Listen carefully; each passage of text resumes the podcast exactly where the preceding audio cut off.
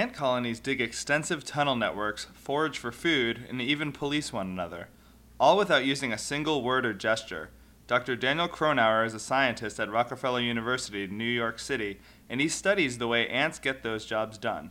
In the past few months, his lab has uncovered key insights into how that communication process works. Reporter Abigail Fagan tells us more.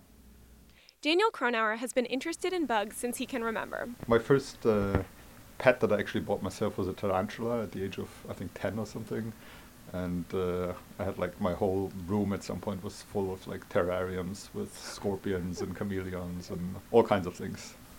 Kronauer's lab mirrors the insect filled bedroom of his childhood. Small rooms heated to tropical temperatures branch off from the central corridors. They're stacked with the red lidded Tupperware you can buy at the grocery store, but these ones are filled with ants. Kronauer estimates that his lab has about 100,000 ants. Uh, the beige things you see yeah. inside the cluster, these are larvae now. Um, and they are quite active. You can actually see them wiggle around if you look closely.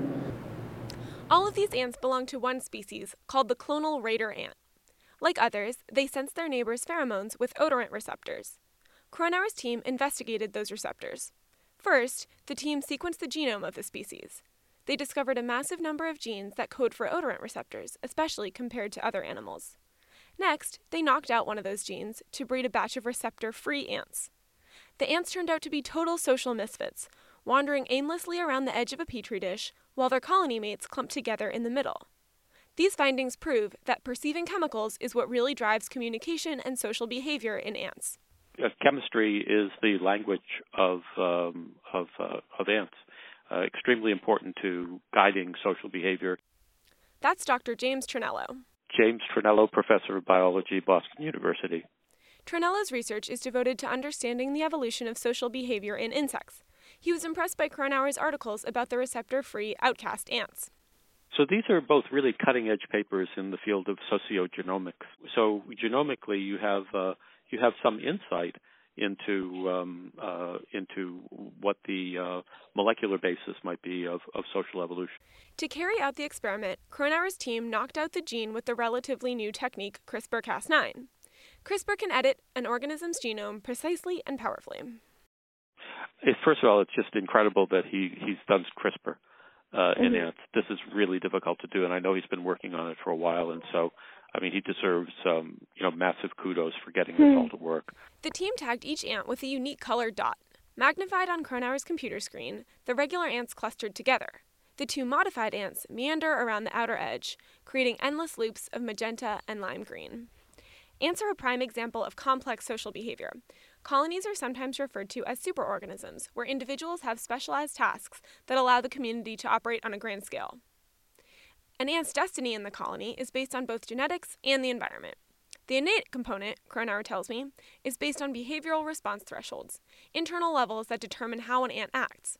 Say you're living with a roommate, Kronauer says, and dirty dishes begin to pile up.